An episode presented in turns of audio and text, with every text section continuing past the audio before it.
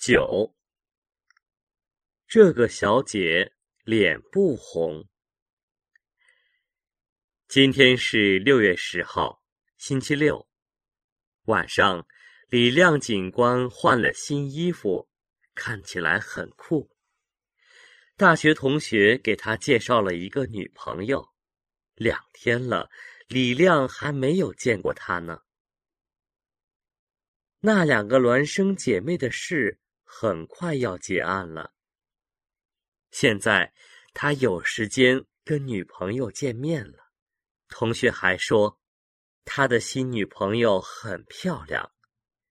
现在李亮非常高兴，他唱着他喜欢唱的《等着我吧，朋友》，走了出去。公园不太远，不用开汽车。